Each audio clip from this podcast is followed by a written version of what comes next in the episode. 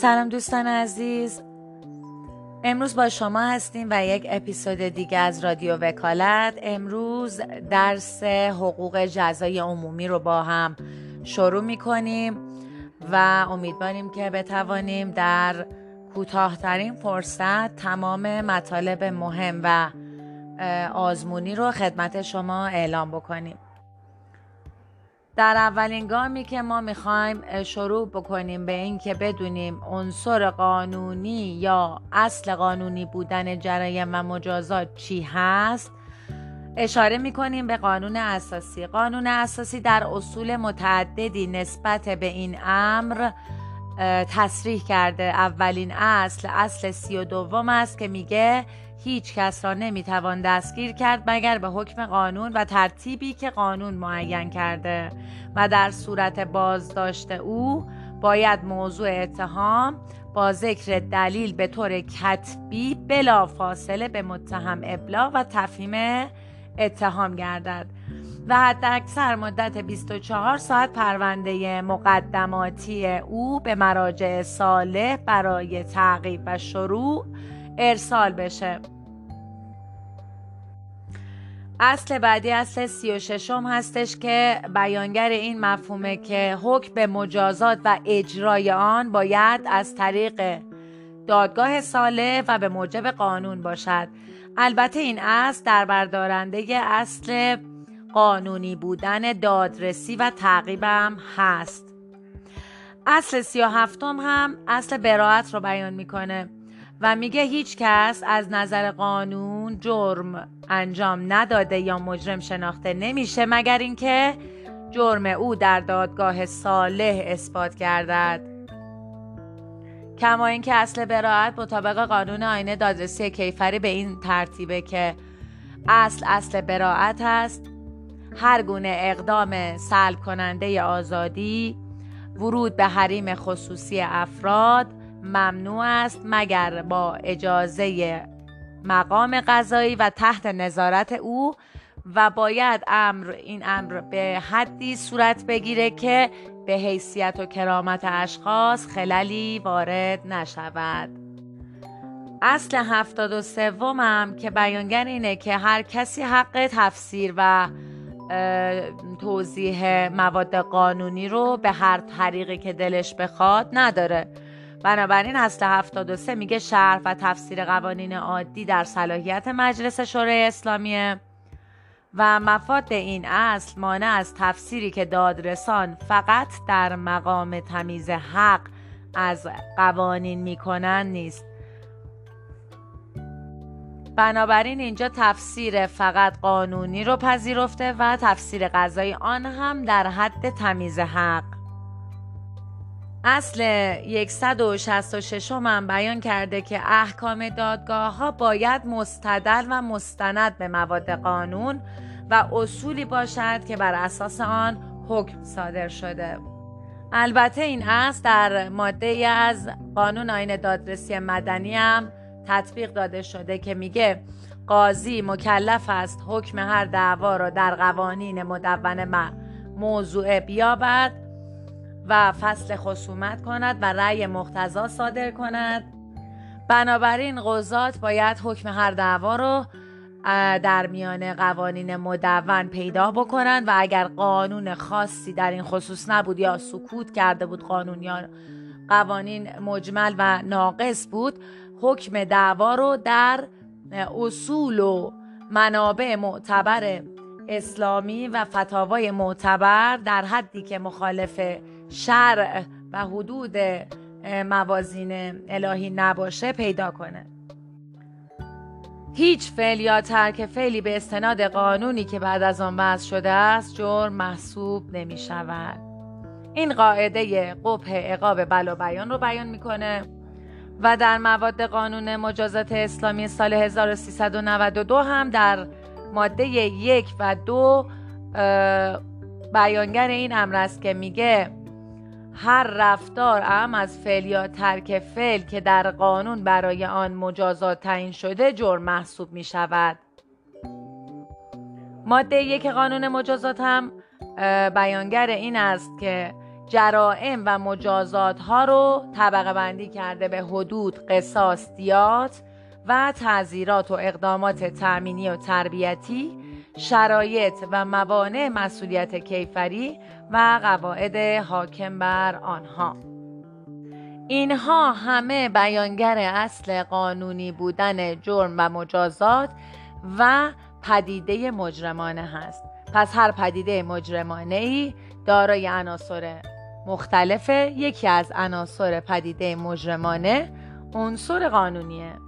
در ماده ده قانون مجازات اسلامی بیان شده که در مقررات و نظامات دولتی. مقررات و نظامات دولتی منظور تعذیرات هستش نه حدود نه قصاص نه دیات. پس در مقررات و نظامات دولتی مجازات و اقدام تامینی و تربیتی باید به موجب قانونی باشد که قبل از وقوع جرم مقرر شده است. پس مرتکب هیچ رفتاری اعم از فعل یا ترک فعل را نمی‌توان. به موجب قانون مؤخر به مجازات یا اقدام تأمینی و تربیتی محکوم کرد. لاکن چنانچه پس از وقوع جرم قانونی مبنی بر تخفیف یا عدم اجرای مجازات باشد یا از جهاتی مساعد تر به حال مرتکب بعض شود نسبت به جرائم سابق بر وضع آن قانون تا صدور حکم قطعی مؤثر است و هرگاه به موجب قانون سابق حکم قطعی لازم الاجرا صادر شده باشد به ترتیب زیر عمل میشه. نکته مهم لازم الاجراست بچه حکم قطعی لازم الاجرا. اگر حکم قطعی صادر شده باشه خب نتیجه می‌گیریم که پس اجرا نمیشه. وقتی قید لازم الاجرا میاد در دنباله حکم قطعی باید بدونید که این حکم قطعی برای انجام شروع اجرا و انجام عملیات اجرایی از سوی دادستان به مقام اجرایی یعنی معاونت اجرای حکم یا قاضی اجرای حکم داده شده. حالا اگر این حکم قطعی لازم اجرا شده باشه اینجا وظیفه قاضی اجرای حکمه که حکم رو برگردونه به دادگاه صادر کننده حکم قطعی و تقاضای اصلاح حکم رو. مناسب با قانون جدید تقاضا کنه. حتی خود متهم هم می‌تونه این کار رو انجام بده. ولی اگر حکم قطعی لازم الاجرا اجرا شده باشه و تموم شده باشه در این صورت اثر کیفری و طبعات آن زایل می شود و اگر در حین اجرا باشد قاضی اجرای احکام با صدور قرار موقوفی اجرای مجازات وی رو از مجازات متوقف می‌کنه. در پایان این اپیزود باید گفت از این به بعد هر فعل یا ترک فعل یا رفتاری که از ما سر می‌زنه مباه است مگر آنکه قاعده و قانونی وجود داشته باشه که قبل از اینکه ما این رفتار رو انجام بدیم این رفتار رو جرم تلقی کنه و براش مجازات در نظر گرفته باشه. پس اصل بر اباه است و هر رفتاری مباه است مگر آنکه قانونی وجود داشته باشد که قبل از ارتکاب ما به اون عمل اون عمل رو جرم تلقی کنه و براش مجازات در نظر بگیره. و پیامد اجرای اصل قانونی بودن جرم و مجازات این است که از تصمیم گیری های فردی و خودسرانه و استبداد قضات جلوگیری به عمل بیاد و از هر دستاویزی نتوانیم آزادی های فردی شهروندان رو مختل کنیم. خیلی ممنون از همراهی شما. تا اپیزود بعدی خدا نگهدار.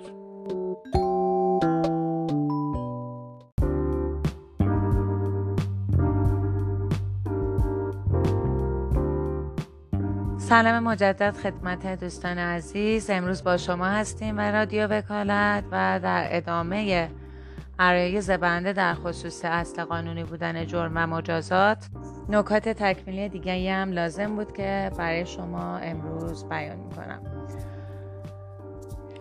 ما گفتیم آثار اجرای اصل قانونی بودن جرایم و مجازات این استش که تفسیر مزیق در قوانین جزایی و عدم عطف به ما سبق شدن قوانین جزایی. البته باید گفت که عدم عطف به ما سبق شدن قوانین جزایی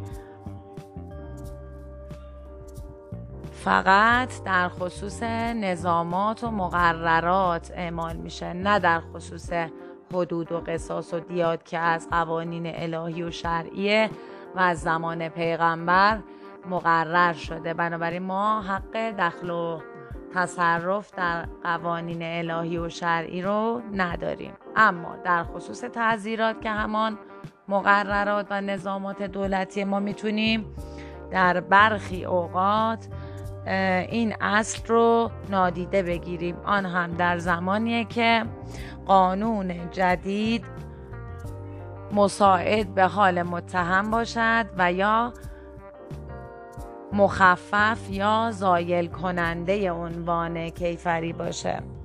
نکته بسیار کنکوری و مهم این هستش که بچه ها بند به ماده ده قانون مجازات ناسخ بند هفته ماده 272 قانون آین دادرسی کیفری مصوب 1378 است. چون در اون زمان قوانین لاحق تخفیف دهنده مجازات را از موارد امکان تقاضای اعاده دادرسی می‌دونست در حالی که به استناد بند ماده بند به ماده ده قانون مجازات اسلامی جدید این امر از موجبات تخفیف مجازات آن هم از طریق ساده دادگاه صادر کننده حکم قطعی است.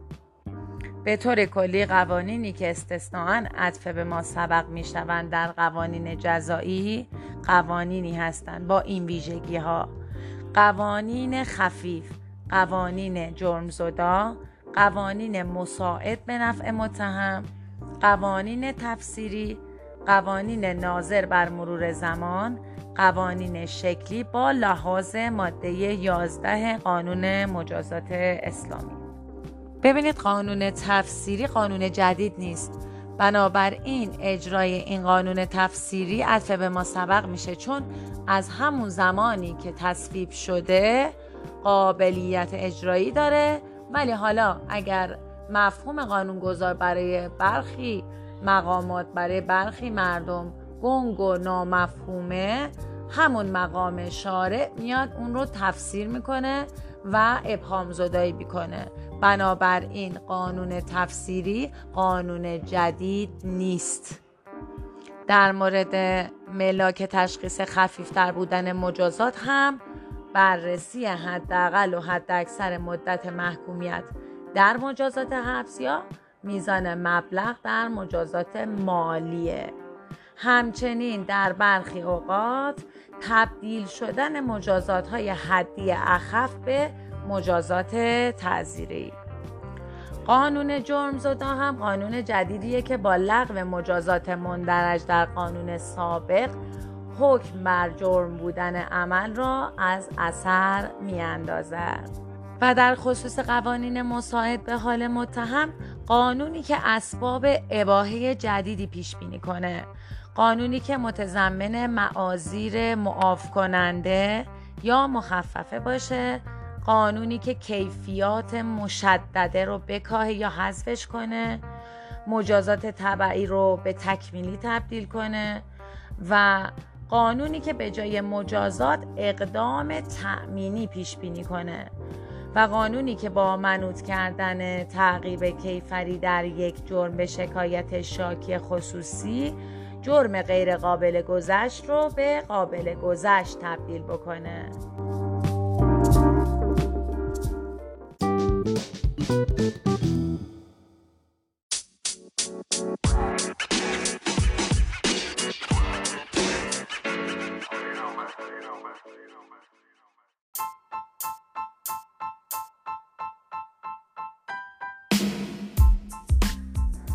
سلام دوستان عزیز. امروز با شما هستیم و یک اپیزود دیگه از رادیو وکالت. مبحث امروز ما مروری بر نکات آزمونی قوانین جزایی. هدف حقوق جزا عدالت اجتماعی و نظم عمومی در جامعه است. بنابراین در هر جامعه هر گونه رفتاری مباه و مجاز است مگر برخی از رفتارهایی که قانونگذار آن را جرم و برای آن مجازات تعیین کرده باشد. اصل قانونی بودن جرم یعنی نص سریح قانون مبنی بر جرم بودن فعل یا ترک فعل. به موجب اصل قانونی بودن جرم در اصل سی و دوم قانون اساسی جمهوری اسلامی ایران مقرر گردیده که هیچ کس را نمی‌توان دستگیر کرد مگر به حکم و ترتیبی که قانون معین می کند و در اصل سی و هفتم اصل بر براعت است و هیچ کس از نظر قانون مجرم شناخته نمی شود مگر اینکه جرم او در دادگاه ثابت گردد. اصل بعدی اصل قانونی بودن مجازات است. این اصل در بردارنده این مفهوم است که احکام دادگاه ها باید مستدل و مستند به مواد قانونی و اصولی باشد که بر اساس آن حکم صادر شده است. در اصل 167 قانون اساسی نیز قاضی موظف است کوشش کند حکم هر دعوا را در قوانین مدون بیابد و اگر نیابد با استناد به منابع معتبر اسلامی یا فتاوای معتبر حکم قضیه را صادر نماید. در قانون مجازات اسلامی سال 1392 مجازات ها بر چهار قسم هستند حدود، قصاص، دیات و تعذیرات. اقدام تامینی و تربیتی مجازات نیست بلکه نوعی بازدارندگی است. اصل قانونی بودن جرم و مجازات در بردارنده دو اصل مسلم جزایی است. یک عطف به ما سبق نشدن قوانین جزایی. دو تفسیر مزیق قوانین جزاست. اثر قوانین اصولا ناظر به آینده است مگر آنکه قانون ترتیب دیگری را اتخاذ کرده باشد. مبنای شرعی این اصل این است که قاعده منع عقاب بلا بیان حدیث نبوی رفع و اصل اباهه نتیجه تفسیر مزیق قوانین کیفری این است که تبرعه در حال شک منع دلیل تراشی به وسیله قیاس. بنابراین قضات در حالت شک باید شخص مزبور را تبرعه و نمی توانند از طریق قیاس برای اتهام وی دلیل تراشی کنند. اما عطف به ما سبق شدن قوانین جزایی استثناءاتی داره. از آنجایی که هدف از حقوق جزا از آنجایی که حقوق جزا با هدف حمایت از متهم است بنابراین اگر قانون لاحق جرم زدا و مخففه باشد و از هر جهت مساعدتر به حال متهم باشد بر این گونه موارد استثناعا قوانین لاحق عطف به ما سبق می شوند بنابراین اگر قوانین لاحق خفیف جرمزدا و مساعدتر به نفع متهم باشند عطف به ما سبق می گردند. قوانین مساعد به حال متهم قوانینی هستند که اسباب اباهه جدیدی پیش بینی کنند. قانونی هستند که متضمن معاذیر معاف کننده یا مخففه باشد. قانونی که کیفیات مشدده را بکاهد یا حذف کند. قانونی که مجازات تبعی را به تکمیلی تبدیل کند. قانونی که به جای مجازات اقدام تأمینی پیش بینی کند. قانونی که با منوط کردن تعقیب کیفری در یک جرم به شکایت شاکی خصوصی جرم غیر قابل گذشت را به قابل گذشت تبدیل کند. قوانین شکلی آین دادرسی کیفری عطف به ما سبق می گردند. این قوانین مربوط به تشکیلات قضایی و صلاحیت دادگاه ها قوانین مربوط به ادله اثبات دعوا تا پیش از اجرای حکم و قوانین مربوط به شیوه دادرسی و قوانین مرور زمان است. در مورد قوانین مربوط به ادله اثبات دعوا تا پیش از اجرای حکم باید گفت که اگر حکم قطعی صادر شده باشد و قوانین جدید آین دادرسی کیفری اخیر و تصویب عدالت متهم را بهتر تامین نماید بنابراین بعد از صدور حکم قطعی پرونده برای بررسی به دادگاه صادر کننده حکم قطعی برای اعمال شیوه دادرسی جدید اعاده می گردد. منابع حقوق جزا به دو دسته تقسیم می شوند. منابع اصلی یا مدون یا استنادی منابع فرعی یا مکمل یا استنباطی قانون اساسی و قوانین عادی مصوبات دولت مصوبات مجمع تشخیص مسلحت نظام معاهدات بین المللی که به تصویب مجلس رسیده باشند. آرای وحدت رویه صادر از دیوان عالی کشور. منابع فقهی یا فتاوای معتبر اسلامی. در باب تعذیرات از منابع اصلی یا مدون و مسبب حقوق جزا هستند. منابع اصلی یا مدون منابع استنادی و منابع فرعی یا غیر مدون منابع استدلالی هستند.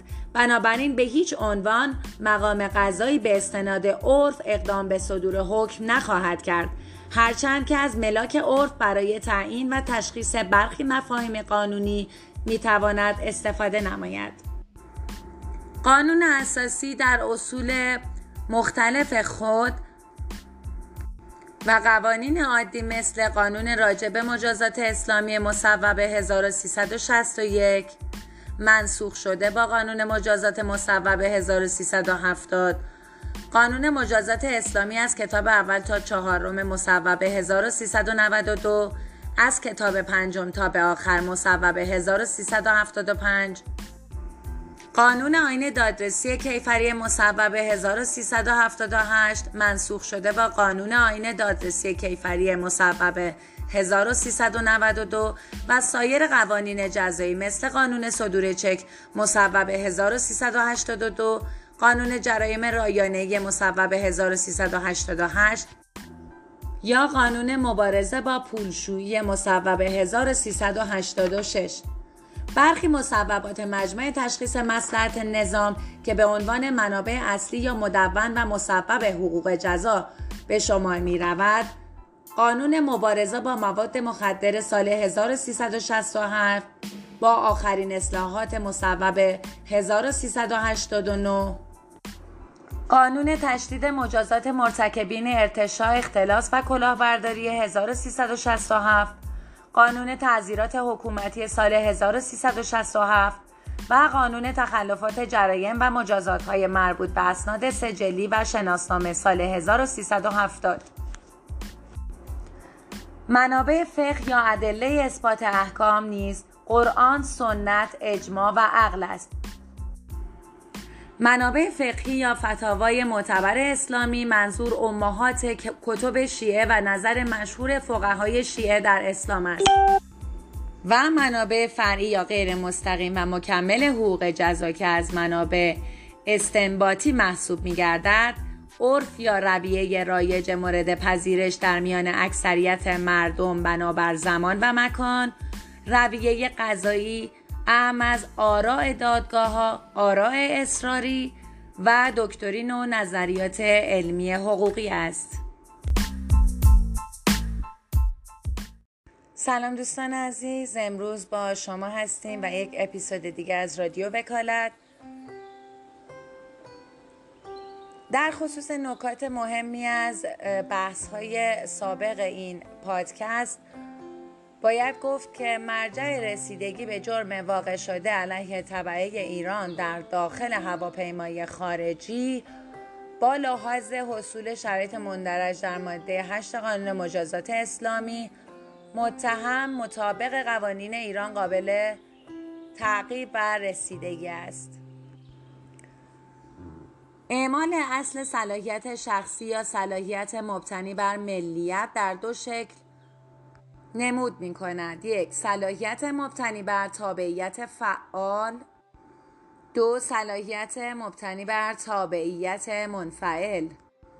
در مورد صلاحیت مبتنی بر تابعیت فعال هنگامی که مرتکب طبعه کشور اعمال کننده صلاحیت است با رعایت قاعده منع مجازات مضاعف و در مورد صلاحیت مبتنی بر تابعیت منفعل هنگامی که قربانی طبعه کشور اعمال کننده صلاحیت است. با رعایت قاعده منع مجازات مضاعف و لزوم جرمنگاری رفتار ارتکابی در محل وقوع جرم و کشف مطبوع به دیده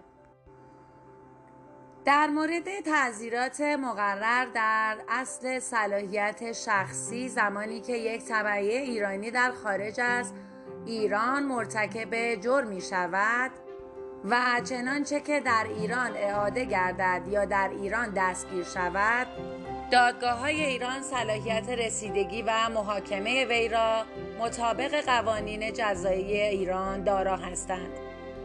با این شرط که مرتکب در محل وقوع جرم محاکمه و تمام یا قسمتی از مجازات بر وی اجرا شده باشد.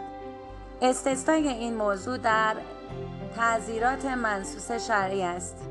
بنابراین هرگاه مرتکب تابعیت ایرانی در محل وقوع جرم محاکمه و تبرعه یا محاکمه و مجازاتش را تحمل کرده باشد اگر جرم از دست جرایم منصوص شرعی باشد مطابق قوانین ایران مجددا تعذیرات منصوص شرعی بر وی جاری می شود